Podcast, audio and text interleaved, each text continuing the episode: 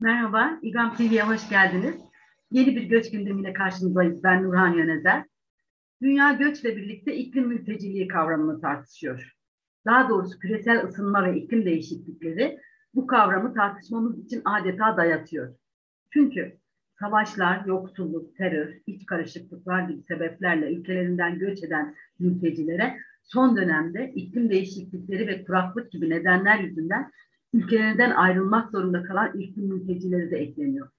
Öyle ki 2050 yılına kadar iklim değişikliği nedeniyle 216 milyon kişinin yerinden olabileceği belirtiliyor. 2025 yılından itibaren 3 milyardan fazla insanın su kıtlığı yaşayacağı öngörülüyor. Peki bu iklim mülteciliği kavramı nasıl ortaya çıktı? Hukuksal dayanıkları var mı? Tarihsel süreç nasıl işledi? Günümüzdeki durum nedir? Neler öngörülüyor? Türkiye bu gerçeğin neresinde? Bu konuyu iklim değişiklikleri üzerine çok güzel, değerli araştırmaları olan İGAM gönüllüsü Gül Pekdoğan ile konuşacağız. Gül hoş geldin. Hoş buldum Nurhan Hanım. Merhabalar. Ee, çok teşekkür, teşekkür ederiz. Çok teşekkür ederiz katıldığın için yayınımıza. Ben teşekkür ediyorum. Ee, öncelikle iklim mülteciliği nedirden e, sanırım başlamak e, doğru olacak. Tabii, evet. Yani bize iklim mülteciliği nedir ve bir tarihsel süreçte bu kavram nasıl ortaya çıktı ve günümüze nasıl geldi? Bunu bir anlatabilirsen e, oradan e, günümüze ve Türkiye'ye doğru yola çıkmış olalım. Peki, e, seve seve. E, öncelikle iklim krizi nedir? Onu kısaca böyle bir e, sözlük tanımı yapayım. İklim değişikliği ağırlıklı olarak insan faaliyetleri sonucu ortaya çıkan sera gazlarının atmosferdeki yoğunlaşmasının artmasıyla küresel sıcaklığın yükselmesi ve ortalama iklim değerlerinin değişmesidir. Ee, ancak bugün iklim değişikliği yerine e, bu durumun acil ve e, hayati bir e, önem kazanmasından dolayı iklim krizi demeyi tercih ediyoruz. İklim mülteciliği dediğimizde de çevre felaketlerinden ve iklim krizinden etkilenen insanlar ülkelerini terk ederek başka ülkelerden uluslararası koruma talep etmesi aklımıza geliyor. Çevresel felaketler ve iklim değişiklikleri bu değişikliklerden etkilenen iklim mültecileri veya çevre mültecileri olarak anılan insanların ortaya çıkmasına sebep olmuştur. E, tarihsel e, bu e, terimin tarihsel başlangıcı nereye dayanıyor ona değineceğim. Ancak öncesinde şöyle bir şey söylemek istiyorum. E, bu alanda çalışmaları yürütürken, araştırmalarımı yaparken özellikle e, iki hocamızdan çok faydalandım Türkiye'de. Seda Yurtcanlı hocamızın e, doktora tezi ve Neva Övünç Öztürk hocamızın e, TESEV notları. E, bu alana ilgisi olan insanlara e, bu iki hocamızın kaynaklarını öneriyorum. E, şimdi iklim mülteciliğinin başlangıcına e, değinecek olursak, iklim mültecileriyle benzer e, anlamda kullanılan çevre mültecileri terimi ilk kez 1970'lerde Lester Brown tarafından kullanılmıştır. E, fakat bu ilk dönemlerdeki kullanımı daha ziyade nüfus artışının kaynak kıtlığı ve göçe neden olduğunu, hmm ve bunun da çatışma e, yol açacağı yönünde e, dar bir tanımdır. E, terimin tam olarak e, bugünkü anlamına yakın e, hali ise e, nüfusla değil, doğrudan çevresel tahribatla ilişki kurularak uluslararası gündeme girmesi e, anlamında Birleşmiş Milletler Çevre Programı'nın 1985'te Essam El Hinnavi'nin e, politik bir yazısıyla olmuştur. E, El Hinnavi çevre mültecilerini varlığını tehlikeye atan veya yaşam kalitesini ciddi şekilde etkileyen belirgin bir çevresel bozulma nedeniyle geçici veya kalıcı olarak e, göç etmesi olarak tanımlamıştır. O zaman da şey değil mi? Yani o zaman da sera gazlarının artması ve e, ve e, ısının yükselmesiyle ilgili bir e, ikinci bir tanım gelmişti. Evet. Değil mi? evet. Küresel ölçekte çevre sorunları sebebi 1980'lerde yine bir artış gösteriyor. Evet. Bununla ilgili. Yani çevresel nedenlerin göç bakımından itici bir etki doğurması sebebiyle bu şekilde oluşan göçlerin sosyolojik bakımdan zorunlu göç kapsamında de- değerlendirebileceği ilk bakışta kabul edilmemiş. Ee, ama yine de e, uluslararası hukukun zorunlu göç e, yönelik koruma araçları uygulamada iklim mültecilerini e, yetersiz kalsa da bugün tartışıyor. Peki veriler nedir bu e, aşamada? Tabii.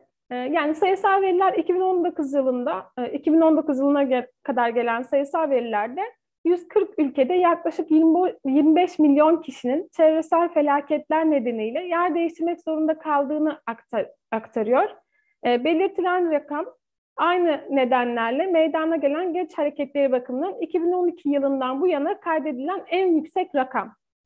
E, çevresel etkiler nedeniyle meydana gelen hareketlerin çoğunluğu Doğu Asya ve Pasifik bölgesinde olduğu görülüyor. E, buradan bazı rakamlar vermek isterim. Örneğin Avrupa ve Orta Asya'da çevresel felaketler nedeniyle yer değiştiren kişilerin sayısı 101 bin. Ee, iç karışıklık ya da yaygın şiddet sebebiyle yer değiştirenlerin sayısı ise 2800. Yani 3 katı kadar iklim sebepli bir yer değiştirme var. Yani her ne kadar çevresel etkilerin daha çok ülke içerisinde yer değiştirme durumlarıyla sonuçlandığı burada bu örneklerde görülse de e, günümüzde bu örneklerin artık e, uluslararası bir göçe, e, ülke sınırlarını açan bir göçe geleceği e, tahayyül ediliyor, öngörülüyor. Yine buna dair örneklerde Tuvalu ve Kibirati gibi ülkelerin deniz seviyesinin yükselmesiyle birlikte ilerleyen yıllarda tamamen sular altında kalacağı görülüyor. Bu tür ülkelerde şu an belirtilen sebeple tarım alanları ve yaşam alanları zarar görüyor. E, buna e, dayanarak da bir göç, e, uluslararası göç önümüzdeki e, yıllarda çok daha tartışılacak. Yani bu aslında bütün kıtaları etkileyecek bir durum mu? Yoksa en e, tehlikeli durumda olan e, kıtalar, ülkeler diye bir sınıflandırma var mı? Hani şöyle tabii ki dünya bir bütün hiç önemli değil. Dünya bir bütün ve e, iklim krizi dediğimizde bütün bir dünya olarak e, küresel bir e, sorun bu. Ve buna dayalı bir göç de yine küresel olacaktır. Bütün ülkeleri etkileyecektir. Ancak ee, özellikle Avrupa ve Orta Asya, Batı ve Orta Asya'nın öncelikli olarak ve yine ada ülkelerinin bu krizden etkileneceği iklim krizinden ve bundan kaynaklı göç oranlarında orada daha yüksek olacağı öngörülüyor. Şimdi hukuki sürece gelirsek 1951 Cenevre Sözleşmesi çok doğal olarak iklim mültecilerini içeren hiçbir hükme sahip değil. Evet. Ve e, aslında e, bu 1951 e, Cenevre Sözleşmesi'nin genel olarak mültecilerle ilgili de revize edilmesini öngören e, birçok e, bilim insanı var. E, bir an önce bunun revize edilmesi, günümüze uyarlanması gerektiğini ama e, bu, hal böyleyken iklim mülteciliği hiçbir uluslararası sözleşmeyi de yer almıyor ve e, bu aslında yani olaylar hukukun önünde gidiyor. Hukuk bir çerçeve oluşturmuyor iklim mülteciliği ve çevre e, kirliliğine. E, buradaki hukuki tartışmalar neler ve ne zaman başladı bu tartışmalar? Günümüze kadar geldiğinde nasıl evrildi? Onları da senden öğrenebilir miyiz? Tabii, e, bilgim yettiğince şöyle açıklayayım. Yani Hukuki sistem neler öngörüyor? Ee, buraya gelmeden önce şöyle bir yine e, girizgah yapmak isterim. Kuraklık, deniz seviyesinin yükselmesi, su kaynakları ve tarım arazilerinin kaybı gibi uzun vadeli iklim süreçleri e, ile kasırgalar, su baskınları gibi olaylarla ani iklim e, göçü artacak. Bundan bahsettik yine. E, ancak iklim mültecileri kavramının uluslararası hukuk çerçevesi kabul gören bir tanım bulunmadığını siz de söylediniz. E, yasal bir çerçevenin var olmaması bu kişilerin koruma süresinin belirlenmesini zorlaştırmakta. E, iklimsel tahribat önemli düzeyde etkileneceği öngörülen coğrafyalardaki ve göçün yönelebileceği bu bölgelere komşu devletler için ciddi kaygılar yaratıyor. Bu yüzden de bu devletler e, doğrudan sınırları açmakta e, bu kaygıları nedeniyle nasıl söyleyeyim cemaat olamıyor ya da e, çekingen olabiliyor. Ee, dolayısıyla e, uluslararası hukukta tanımlanan iltica hakkı kapsamında iklim mültecilerini de içerecek şekilde genişletilmesine mesafeli yaklaşılıyor. E, Türkiye'nin taraf olduğu Birleşler, e, Birleşmiş Milletler Küresel Göç Mutabakatı her ne kadar yasa olarak bağlayıcı olmasa da iklim değişikliklerinden kaynaklanan yerinden edilmelerle ilgili önlemler alınmasını tavsiye ediyor. Çünkü 2010 yılına kadar iklim değişikliği nedeniyle 216 milyon kişinin yerinden olacağı, 2030'da bunun uluslararası göçe etkilerinin görüleceği tahmin ediliyor.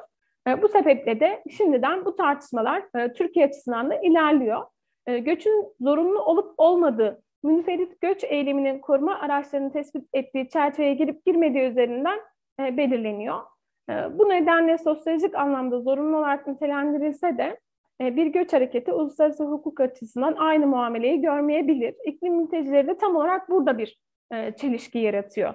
Yani e, uluslararası hukukta iklim değişikliği, çevresel etkiler sebebiyle göç eden kişilerin korunmasına ve statülerine yönelik özel düzenlemelerle çevreyle ilgili uluslararası sözleşmelerde ne de başka ilgili konularda herhangi bir söz, e, sözleşmede şu an için yer almamakta.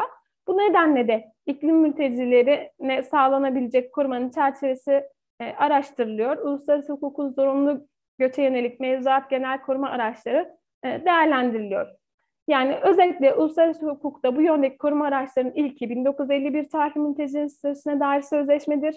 Mülteci statüsünün tanımlanabilmesi için öncelikle bir zulüm e, yani siz de bahsettiniz Cenevre Sözleşmesi. Orada şu geçiyor. Öncelikle bir zulüm e, ihtimalinin söz konusu olması gerekiyor. İkinci olarak da bu ihtimalin sözleşmede say, e, sayılan nedenler arasında belirgin bağlantısının olması gerekiyor. E, ama böyle dediğimiz zaman iklim değişikliği dolayısıyla meydana gelebilecek zararların bu haklar üzerine doğrudan bir etki gösterdiğini ortaya koymak zor oluyor. E, bununla birlikte somut bir vaka bakımından bu etkinin görülebileceği bir an için kabul edilse bile bu etki ile zulüm nedenleri arasında bağlantı ortaya koymak zor olduğu için tesisi de zor.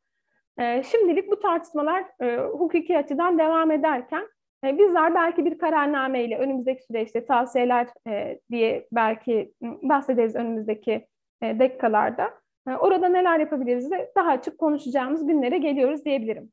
Peki küresel olarak özellikle çok önemli örgütler ve aktivistler var. Bunların somut olarak önerilerini, hukuki olarak, somut olarak önerileri nerelerde odaklanıyor? Ne, ne isteniyor? Yani şöyle, öncelikle geri gönderme e, meselesi. Geçici koruma bakımından iklim mültecileri bu kapsama dahil edilmiyor.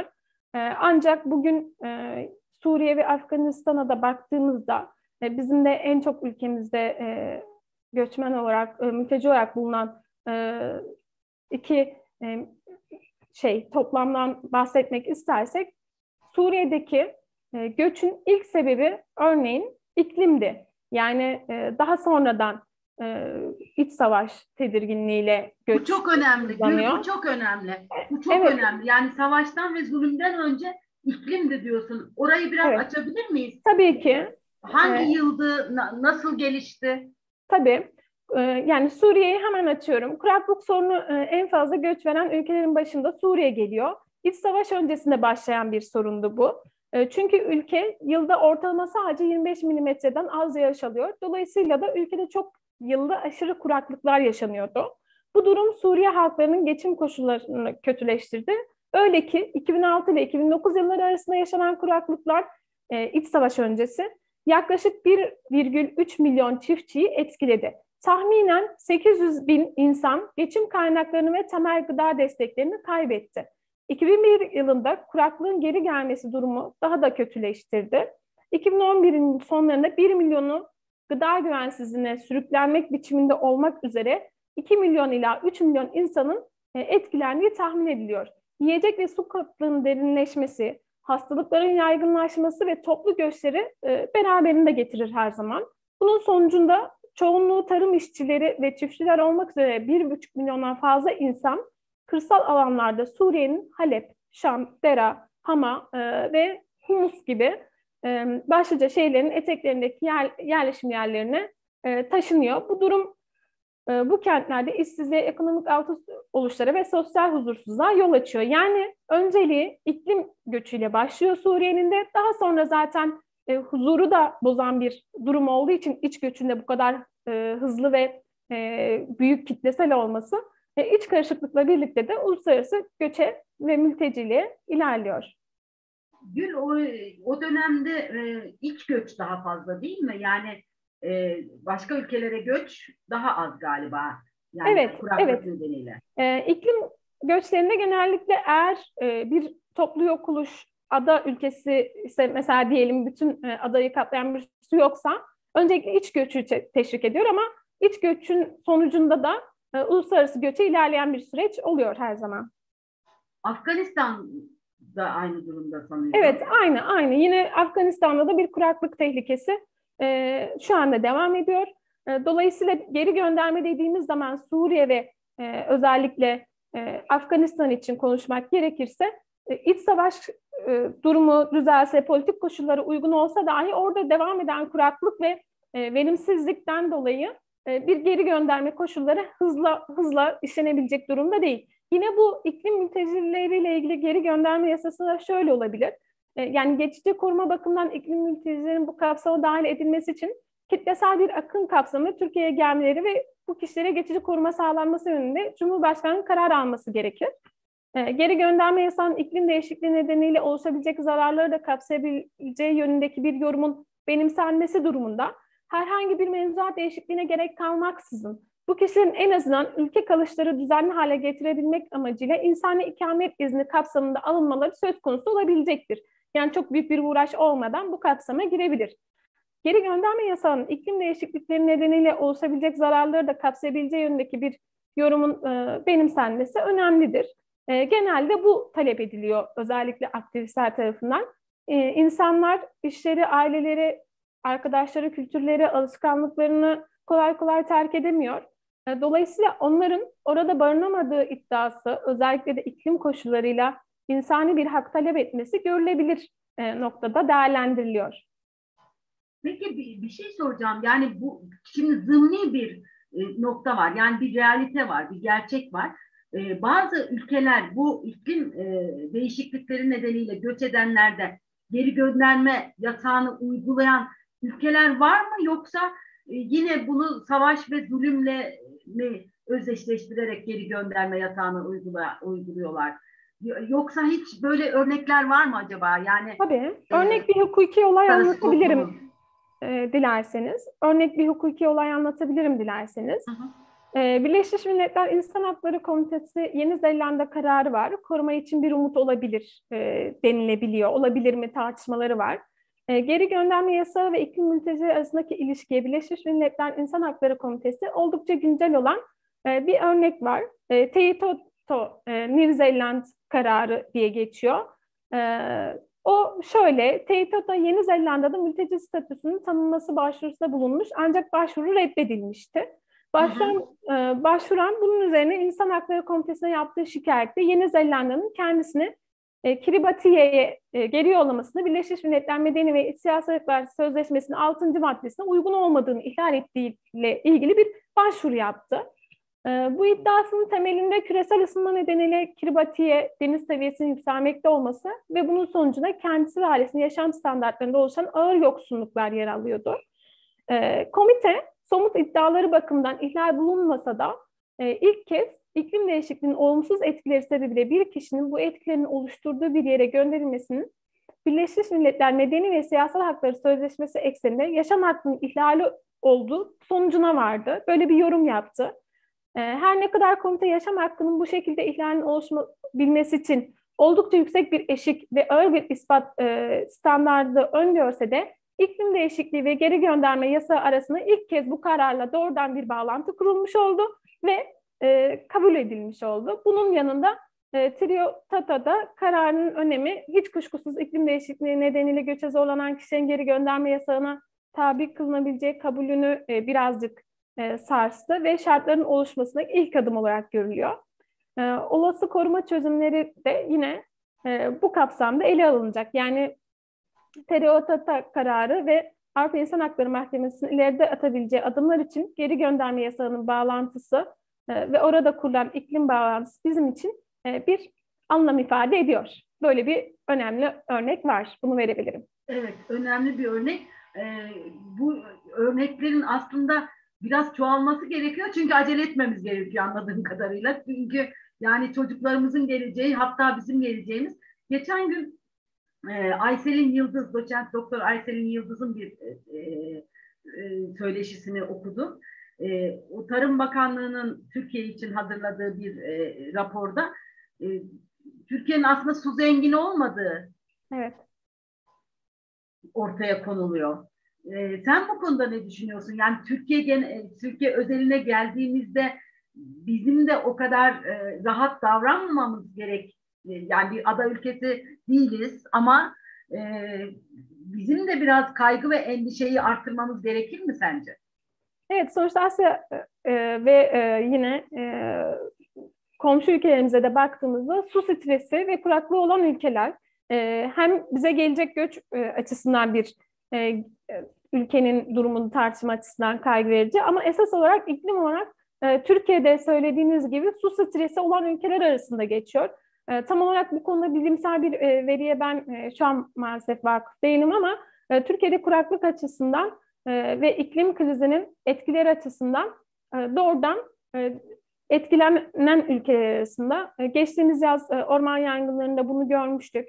Bu sene için kar yağışının yüksek olması önemseniyor çünkü bahar aylarının nem oranını yükselteceği yaz aylarına geldiğimizde de orman yangınlarının ve kuraklık sebepli e, diğer yaşanabilecek felaketler için bir önleyici olduğu söyleniyor. Ama bugüne baktığımızda Türkiye'de kuraklık sorununun e, hiç uzağında olmayan su stresi diye tabir edilen e, tanımın içerisinde yer alıyor. E, bu açıdan bizim de e, yani bütün dünyanın e, kaderi burada birleşiyor. E, hakikaten bütün dünyanın e, doğanın ve çevrenin korunması için acil önlemler alması, e, bu yüzden zirvelerin e, COP26 gibi e, ya da işte e, uluslararası politik zirvelerin son 3 yıldır özellikle bütün gündeminin iklim krizi olmasının nedeni de budur. Yani iklim adaleti dediğimiz kavram şu zaten. E, ben tek başıma bir kuraklıkla e, bir ülke olarak e, savaşırken e, aynı zamanda dünyaya verdiğim azot zarar, çevreye verdiğim zararı arttırarak devam ediyorsam bugün Çin yine mesela örneğin çok fazla sayıda kömür tüketiyor. Onun dünyaya verdiği karbon emisyonunu falan düşününce bizim hep birlikte ülkeler arası bir adaleti ve iklim adaletini sağlamamızın tek çıkar yolu hep birlikte e, çevre ve doğayı korumaktan geçiyor. E, dolayısıyla birimiz batarken diğerimiz asla çıkamayacak. E, bu sorunların hepsi birbiriyle bağlaşık. Özellikle de iklim krizinde e, iklim adaleti için e, yani çok üreten bir ülkenin ee, çok zengin bir ülkenin havaya verdiği zararı çok fakir bir ülkenin karşılamaması için hepimizin bu alanda mücadele etmesi gerekiyor. Türkiye'de burada stresli ülkeler arasında diyebilirim özetle. Şimdi bugüne kadar iklim zirveleri yapıldı biliyorsun. Evet. Ee, sence oralardan çıkan somut e, yararlar var mıydı? Bana göre yoktu. Çünkü sanayileşmiş ülkelerin e, kendi hırsları, e, Çin gibi e, hızlı gelişen ülkelerin kendi hırsları, e, Türkiye gibi gelişmekte olan ülkelerin bir an önce e, sanayileşmede tamamlama noktasına gelme isteği, bütün bunlar e, bir dilemma yaratıyor. Gerçeklerle karşı karşıyayız ama bir taraftan da vazgeçmediğimiz, vazgeçmek istemediğimiz şeyler var. İklim krizlerinde bugüne kadar sence iklim e, zirvelerinde bugüne kadar sence e, somut herhangi güzel bir şey oldu mu yani e, insanlık yararına ya da çevre yararına adına? Şöyle söyleyeyim, e, çok yetersiz kalındı bu girişimler. Çok haklısınız. Mesela şöyle söyleyelim, her seferinde bir hedef konuluyor. Bir buçuk derece denildi başta. İşte küresel ısınmayı, küresel sıcaklığın artışını bir buçuk dereceyi aş, aç, aşmayacak denildi. E, 1.3'e neredeyse dayandı. 2 denildi. E, dolayısıyla toplu bir e, toplantıların olması, kararlar alınması, uygulanabilirliği noktasında e, alınmasın hoşken uygulanabilirliği noktasında e, bazı samimiyetsiz durumlar diyebiliriz sanırım. Böyle tanımlamak doğru olur. E, çünkü tamamen bir sistem değişikliği ile ancak bu sorun çözülebilir. E, burada herkesin ekonomi önceliği, sürekli tüketim önceliği e, olduğu için özellikle de e, devletler arası bir ekonomik e, gerginlik olduğu için öncelikle iklim kararları alınsa da biraz daha şuna dönüyor olabilir. Ben parasını veririm, e, mücadeleye katkımı sunarıma dönüyor. E, samimi ve gerçek çözümler değil. Bu yüzden COP26 gibi e, en son 26'sında yapılan e, Uluslararası iklim Konferansı'nda da e, birçok aktivist alternatif e, oradaki tartışmaları doğru bulmadığını söyleyerek alternatif eylemler ve yürüyüşler yaptı. Türkiye'de de oldu. COP26'ın 5-6 e, Kasım'a denk gelen günlerinde iklim eylemleri, iklim aktivistleri tarafından acil çözüm e, önerileri sunuldu. E, yani önümüzdeki süreçte bizim bu alana dair daha insani, herkes için adalet, iklim adaletini sağlayacağımız bir sistemi kurmamız kaçınılmaz ve şu an korkunç yani korkunç bir önemde öyle söyleyebilirim.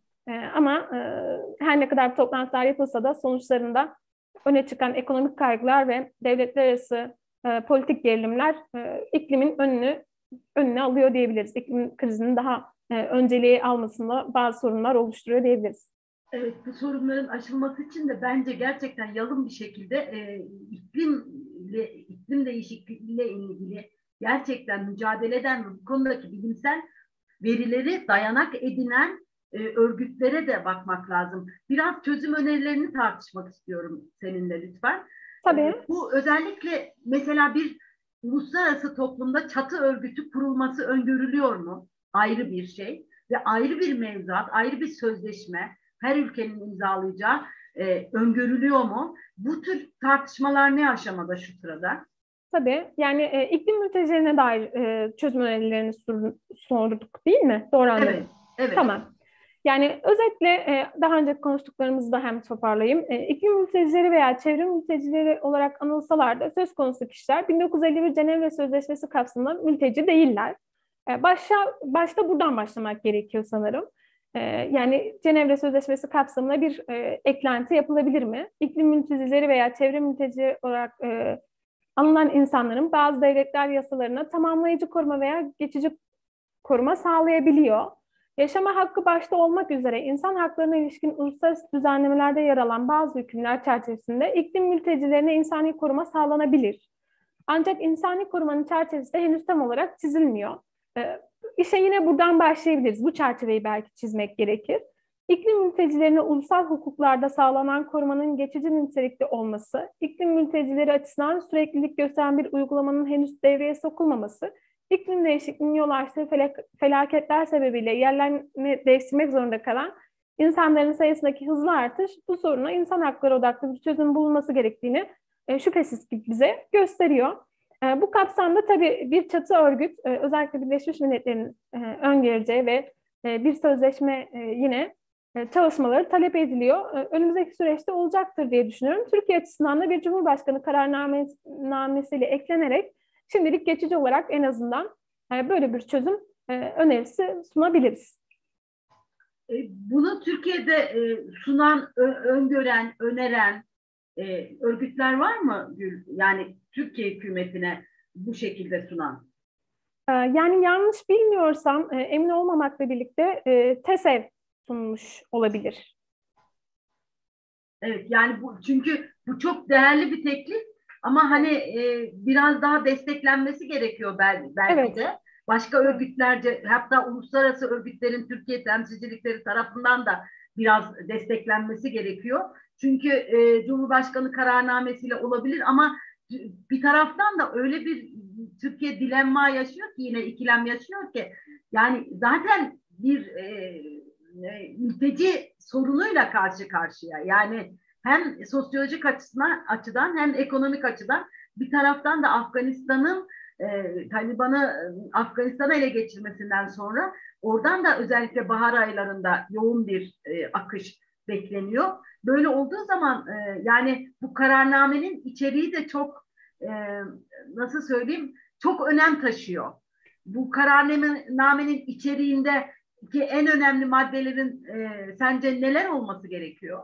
Şöyle söyleyebilirim. Neva Övünç Öztürk e, TESEV'e bir e, rapor hazırladığında, öneri hazırladığında e, önerdiği işte kararnameler e, öncelikli bir geri gönderme meselesi.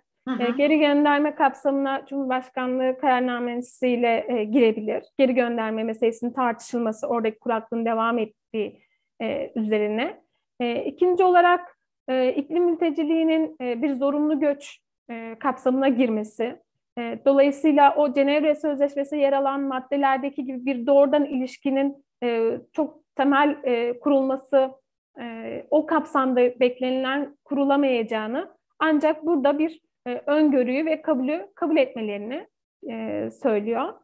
E, yani ve yine en önemlisi uluslararası bir çatı örgütün kurulması bizim de o sözleşmede taraf olmamız öne, öneriliyor. Böyle bir öneri var. Şimdi süremizin sonuna geldik. Evet. Senin eklemek istediğin şeyler varsa lütfen alalım. Sonra da e, teşekkür ederek kapatalım. Çok değerliydi. Rica ederim. E, son olarak doğanın ve çevrenin korunması için acil önlemler alınması ve bu önlemlerde bütün devletlerin uyması sağlanması için e, yani herkes için ka- kaçınılmaz diyebilirim. Bizler de hem bireysel olarak bu iklim krizine karşı mücadelede farkındalığımızı edinmek zorundayız. E, ancak biliyoruz bireysel e, insanların doğrudan katkısından daha ziyade büyük e, küresel şirketlerin ve devletlerin ekonomik kaygıları bu krizi büyütüyor. Oralarda da toplumsal bir mücadele bu alana dair yine geliştirmek zorundayız. Böyle söylüyorum. Ve beni, beni dinlediğiniz için, vakit ayırdığınız için teşekkür ediyorum. Biz teşekkür ederiz. Çok değerliydi. Çok teşekkür ederiz. Hem çok şey e, tekrar tekrar farkına vardık sayende. E, gerçekten bu konudaki duyarlılık da önemli, mücadele de önemli, eylem de önemli. E, umarız çocuklarımıza çok daha iyi bir gelecek bırakabilecek bir noktaya geliriz. Yani bugünkü yaşayanlar olarak küresel anlamda, dünyada, Türkiye'de. Çok çok teşekkür ediyoruz. Ee, e, sağ ol, ağzına sağlık. Ee, sevgili İGAM izleyicileri, dinleyicileri, biz çok teşekkür ederiz bizi izlediğiniz için. Gelecek hafta saat 14'te pazartesi günü yine yeni bir konukla ve yeni bir konuyla tekrar karşınızda olacağız. Bizi podcastlerinde izlemeye devam edebilirsiniz. Görüşmek üzere diyorum. Hoşçakalın.